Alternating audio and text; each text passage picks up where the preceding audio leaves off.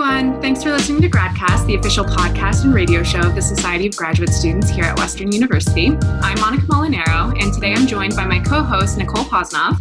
Hello. And Greg Robinson. Hi. As well as our guest, Nicole Guitar. Hello. so, uh, to start, Nicole, do you want to tell us a bit about yourself? Sure. Um, so, I am a PhD student at Western University. Um, I'm in a combined program in physical therapy. So it's a five year program where I complete the requirements to be a physical therapist as well as do my PhD at the same time. I've been at Western for 11 years now because I also did my master's here in uh, behavioral cognitive neuroscience and then my undergrad in psychology. So a long time Western veteran. Um, yeah. That's awesome. Actually, that's the first I've heard of a physical therapy program combined with a PhD. I've heard like MD combined mm-hmm. with a PhD, but that, that's really cool. What other types of programs do you know of that are you can combine with PhD? So there are actually lots of programs here in health and rehabilitation sciences, but it's the same concept as an MD PhD. So, MPT PhD, that's for physical therapy. I know occupational therapy and speech language pathology, I believe audiology do the same kind of thing. I know that Western is kind of like ahead of the curve in terms of offering those kinds of programs. I know UBC does as well. And actually, I think that may be the only other program in Canada right now that offers those kinds of combined programs. Wow. Yeah. Interesting. So, why did you choose a PhD combined with PT instead of going the singular route for either? Right. So, doing it the singular route would add a year. So, that's a factor because uh, you would do two years to become a physical therapist and then typically four for the PhD. So, doing it in the combined way um, lets you kind of eliminate a year, but then it also compacts the program, so it makes it a little trickier. Um, but for me, the really important part was that you get that clinical training, clinical experience that really then informs what you're doing as a researcher. I mean, I would imagine it would be harder to for me if i didn't have that kind of clinical experience to really know like what's going to be relevant to a physical therapist in practice like what kind of research questions do they want answered um, so that was like really attractive about the program for me so how long do okay. you say the total program is? Five years. Oh, cool. It's, she's structured kind of at this point they're kind of letting students kind of pick how they want it to be structured but typically it's structured in what they call um, a 221 so you get to do two years spent solely on your phd um, and then two years in the clinical program with a year at the end for kind of wrapping everything up that's how I've chosen to do it. So right now I'm at the end of my fourth year, which means I'm at the end of my um, physical therapy clinical part. So I have one more year left. Um, some students choose to do like three years PhD and then the two clinical at the end. Um, but I think at this point they're kind of letting students determine what's best for them. Definitely. So in your case, how does your specific research, how do you think it's going to end up informing your practice? If you wanted to talk about your research a little bit. Oh, for sure. So um, I study um, cognitive ability called executive function um, or executive functioning, um, which is a pretty complicated concept, actually. Um, you might have heard it be referred to as like the control center of the brain, things like that, like in the prefrontal cortex, the control center, that kind of stuff. Um, so, really, it's the uh, higher order cognitive abilities that's responsible for self regulation. So, every like decision making, planning, inhibition, all of those things executive function contributes to. Um, so, kind of like an easier way to think about it is um, when you get in your car, say you want to go to the grocery store, without executive functioning, it would be very difficult for you to even know, okay, I have to put the key in, turn the key, put my foot on the brake, put the car into drive, and then to be able to execute the route you need to take to get to the store. So to have that planning and that foresight, um, that is really crucial for executive functioning. Actually, uh, in Ontario, for uh, older adults who are 80 years of age or older, they actually have to complete a test during their driver's license renewal that measures executive functioning, where they're asked to draw a clock. Um, so if you think, if I asked you right now to draw me a clock um, with a time 10 minutes after 11, um, maybe you can tell me like how would what was the what's the first thing you would do I draw a circle. right and, and then Circle. then what would you do And then I draw all the Oh. numbers. And then I would draw the little hand. Did you say 10 after 11? yes Okay, so the little hand is pointing to the 11 and the big hand is pointing to the 2. Well, just a little bit after 11, right? Because it would have to be, it's moving the same time. Yeah, like a smidge. yeah. Uh, and Huh. an important part of that test too is like that planning process like that which you just did but also how you would draw the numbers so most people would start with their circle and they would draw 12 3 6 and then 9 to create even spacing and then fill in the rest of the numbers someone who has executive dysfunction or poor executive functioning um, wouldn't be able to have that kind of foresight and that planning to space the numbers out, things like that. So you could end up seeing clocks that have like 12 and then all jammed into one spot, like one, two, three, four, five, six, seven. Um, so that's interesting. So it's a it's a cognitive ability that's actually really important for functional abilities out in the real world, like driving a car, all those kinds of things. Um, and important to physical therapy is it's really related to um, falls and functional abilities in older adults because it is an ability that naturally will decline with age, but is also affected by age related diseases.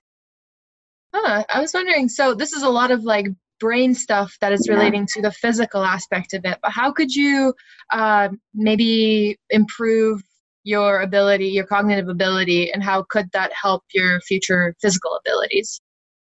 Yeah. So um, that's a I like that question. That's really interesting because that's kind of like that kind of question is what brought me into this program in the first place. So I mentioned I was originally working in um, behavioral cognitive neuroscience. Um, and I was working with birds actually at Western's Advanced Facility for Avian Research. And I was studying the process of neurogenesis, which is the production of new neurons in the brain. And I became interested in physical therapy by learning about how exercise can actually um, improve cognitive functioning by generating new neurons in the brain. So, for like someone who's aging, um, exercise can actually produce new neurons in the brain, which can contribute to better overall cognitive functioning, including executive functioning. Um, I also did uh, recently for my comprehensive exam, I did a systematic review of exercise interventions to improve executive functioning in people who had been diagnosed with Alzheimer's type dementia. Um, and the evidence there does show that exercise interventions, kind of of any length, because they varied a lot, um, do improve executive functioning. And then that translates into their uh, functional abilities in everyday life. Okay. Does it matter what type of exercise is being done in these exercise interventions? So the answer is probably. Um, Okay. we- yeah, so we don't know yet. Um, so that's kind of like a remaining question. As so, if I want to improve my executive functioning, what frequency of exercise do I do? What intensity? What type? And for how long?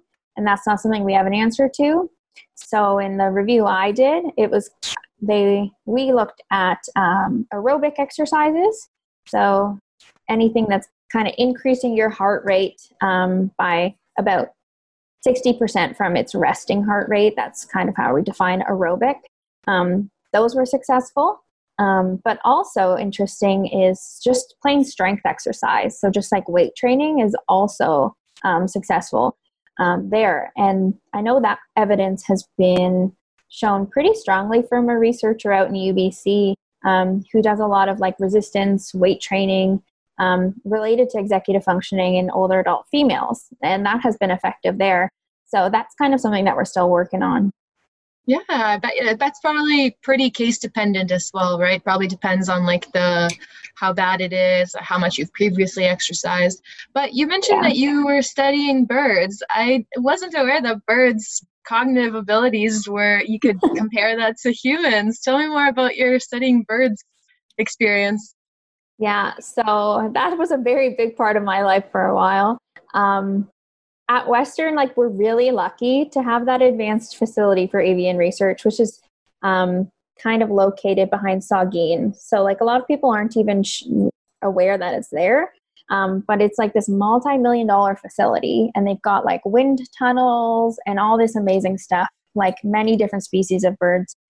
Um, I was working with black-capped chickadees, which are the cute little ones that look like they're wearing black masks. Um, uh, because they have um, really cool hippocampus, which is the area of our brain that's responsible for memory, memory retrieval, memory storage, that kind of stuff. Um, so theirs is very similar to humans, so they can kind of be used as like an animal model for human memory. Um, and their memory is really impressive because they, um, what's it called when the birds fly south for the winter? they migrate. Migrate. Black-capped chickadees don't migrate. In the winter, they stay. Um, so over the course of the fall, they will store thousands and thousands of pieces of food, and then over the course of the winter, be able to remember where they've stored all that food to retrieve it. So they're really cool um, animals to use in kind of memory research because you know that they can do this unique thing.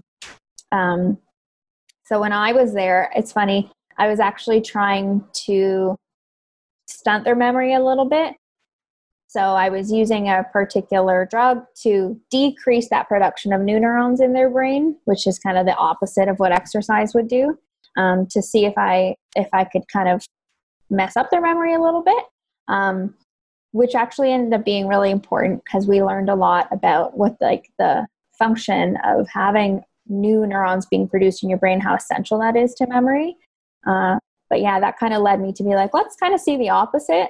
I actually had a brief period of time where I was like, can we exercise a bird?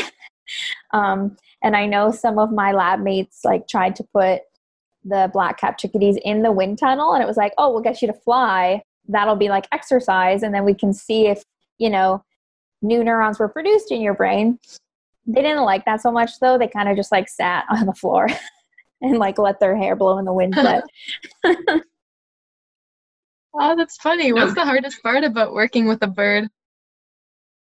Um, the hardest part. I mean, or I guess what's the easiest? Because so it's all hard. I don't know. when I made the switch, I was like, I'm excited to work with humans. Like, I need some interaction here. And then now, sometimes I'm like, man, I wish I could just have you be there when I want you to be there and like it was all just around my schedule. Like so that was like the easiest part i think was like it was all whenever i kind of wanted to do it they would be there. Uh, i kind of miss that a little bit. So now when it comes to i'm kind of shifting focus to the pt bit. Mm-hmm. do you think that this will definitely inform your practice? Like is this something that you can specialize in? Is this something that you want to specialize mm-hmm. in yeah. So um, more recently, actually, I did um, a survey of Canadian physiotherapists and physiotherapy students to kind of understand, you know, do they know what executive functioning is? Do they know that it's relevant? Do they know how to measure it? Um, because it's so highly related to functional abilities, especially in older adults which is kind of like one of our main goals as a physio to maintain mobility and functional independence. Um, so it's highly relevant to our work, particularly if you have a patient come in and you want to achieve a goal with them, and maybe your not, outcomes aren't really um, progressing as you'd imagined. It might be because there's some kind of deficit in executive functioning that maybe you need to take into account. So for maybe physios that aren't aware that this is something that could be influencing their patients' outcomes, it's really important. Um, the results of that survey um, are very interesting. So I'm working on publishing that right now, but turns out uh, about between 90 to 95% of physios um, agree that it's important and that it's relevant to their patient outcomes, but less than 20% of them said that they felt confident they could assess it. Um, so that's very interesting. So for me moving forward, I'm I want to address that. Like, how can we kind of like bridge that gap um, so that they understand that this is really important clinically. Definitely. Have you done any of that brainstorming so far as to what may help bridge the gap or what you would like to see to bridge the gap? So, my idea so far is to, so these ideas have changed a lot as a result of COVID. mm-hmm. um, so, things that initially were intended are kind of having to be adjusted, but at this point, I would kind of like to run a bit of a workshop training session with some physios, more like a focus group style, um, to see like what is the most effective way to convey this knowledge to you. Um, kind of measure like before and after. What did you find is helpful? Have you noticed in the last couple of months that it was actually relevant to any patients you had? Because that was another response I got on the survey too. A lot of people were like, "This does this doesn't matter with the patients I see." Um, which I think is probably a big, broad swoop of the brush. And I think that it's probably relevant to a lot more patients than people realize. For sure. So you go ahead, Nicole. I know you have a question. I, I didn't want to change the topic, but I was just interested. So, what is in your future right now? So, like you're saying, you're uh, one more year until you finish, uh, and then what's your next step after that? Yeah. So, um, like I said, with the structure of the combined program right now, I'm supposed to be finishing up that clinical portion of the program. And then starting in September, supposed to have a one kind of year left to wrap everything up. Because of COVID, it hasn't totally worked out that way.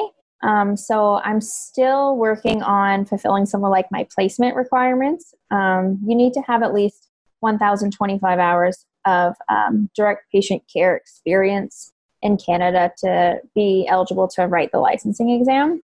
Um, and so that's kind of been a barrier. Actually, I think May 16th, we were supposed to start a placement like the day after the state of emergency was declared. And so that's all kind of been postponed. So right now, it's kind of looking like I'm going to finish up the clinical side of my program around November and then hopefully I'm going to be defending in August of 2021. Fingers crossed. Yeah, fingers Good crossed luck. for sure. Thanks. what I was going to ask in a if the pandemic was not happening, if things were kind of continuing as they mm. were pre pandemic, what kind of study would you want to do, or what were you planning to do to mm. kind mm. of bring this all together and bridge some of those gaps? So, um, one of my ideas was specifically around the relationship between executive dysfunction and falls in older adults. So, our population is aging rapidly right now. Um, so, we're going to be outnumbered by people who are 65 years or older vastly.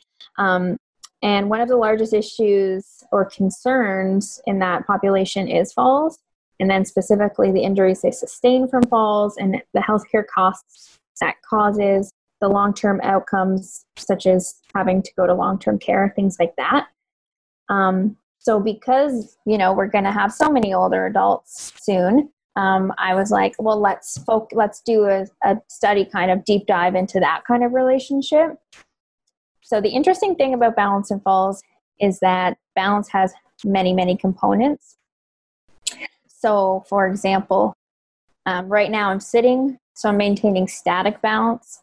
If I reach to the side, then you know that is a different kind of balance. So I'm moving. Also, being able to um, stand on different kinds of surfaces, if it's a hard surface, if it's a soft surface. So, kind of when you break all that down, there's about eight different kinds of components that contribute to balance. So I wanted to know are any of those specifically related to executive dysfunction?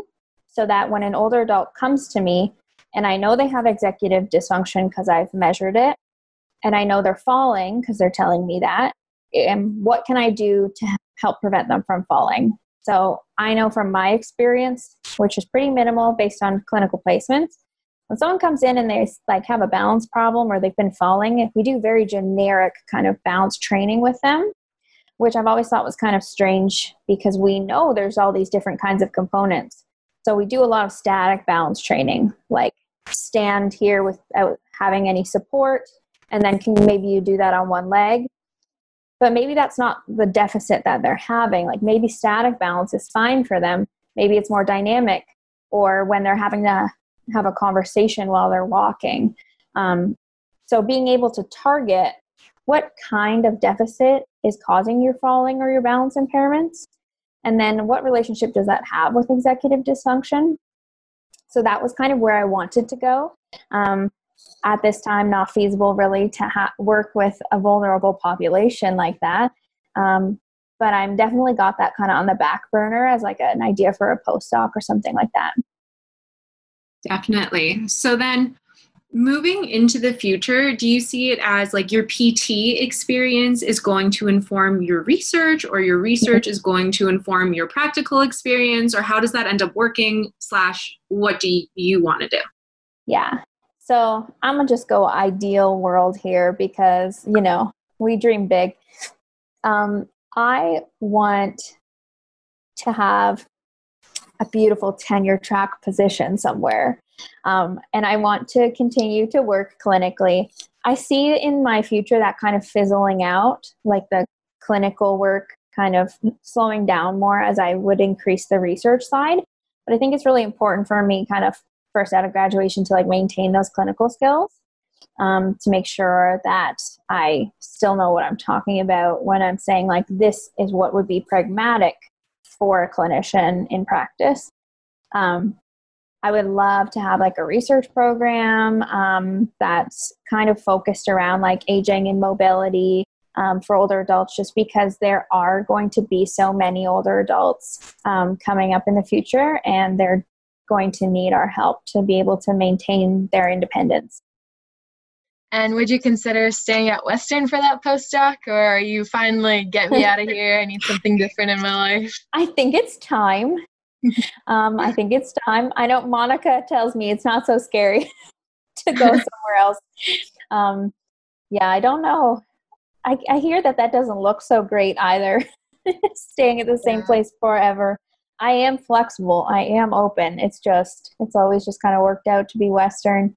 But yeah, I think for this next step, I would definitely aim to kind of get out of the Western bubble a little bit. I mean, it's a great university, but you definitely, I think it's good to stem out a little bit and try different things. Do you think that research you'd end up collaborating with some of the individuals that you've already mentioned in the podcast, or do you think that would go into different areas that maybe you haven't mentioned yet before?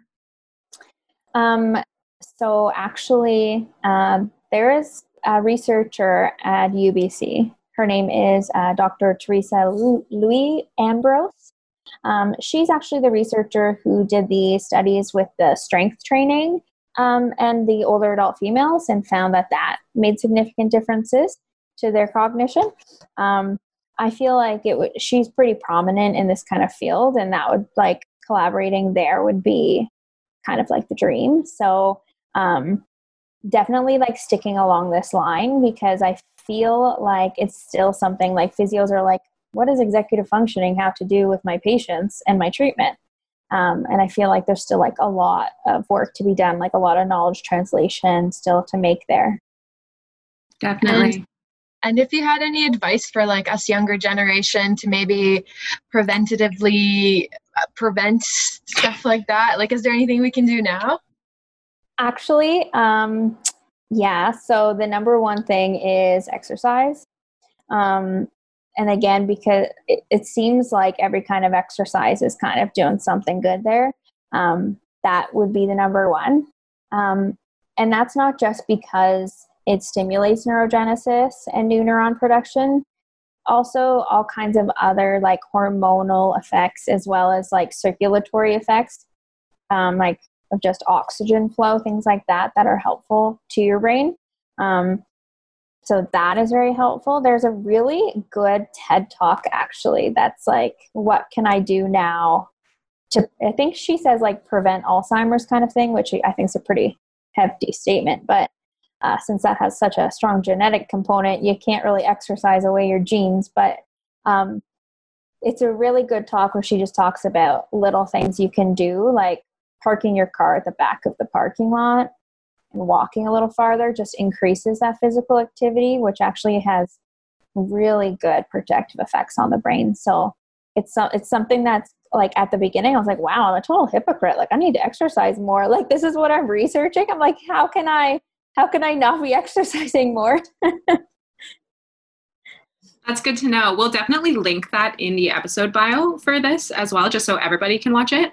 Yeah. But as we start to wrap up, is there a way that listeners can get in contact with you, or is there anything that you might also think is interesting for them to read or watch or listen to? Um, so people can get in contact with me um, through email. So my last name is Guitar, like the instrument. Um, so it's just nguitar at uwo.ca. Um, and then I'm also on Twitter. It's at Nicole and Anne. So I guess we can link that there. So I don't need to spell it out for you. Um, and then we can uh, definitely attach those videos because I think they give you like pretty simple steps of like what you can do or even like encourage your parents to do because there's also evidence to suggest that like between the the years of like 35 to 45 is kind of when you really want to be paying attention to that stuff. Um, so, like getting your parents to park at the back of the parking lot might be a good idea. it sounds like we need to get started too. right? I know. Like when I grocery shop from now on, I can't like park close to the front or like do, well, maybe later on, like not do the online delivery bit anymore. Right now, it's okay. Yeah. right now we can all forgive ourselves. I yes. think we'll be okay. Global um, pandemic. Yeah, it's fine. In a pandemic, it's fine. Um, okay, so with that, then we are going to wrap this up. Thanks so much, Nicole, for coming on the podcast. That was like awesome. Um, so I'm Monica Molinaro. Today I was joined by co-hosts Nicole Posnoff and Greg Robinson and our guest, Nicole Guitar. Thanks so much for listening to Gradcast, the official podcast and radio show of the Society of Graduate Students here at Western University.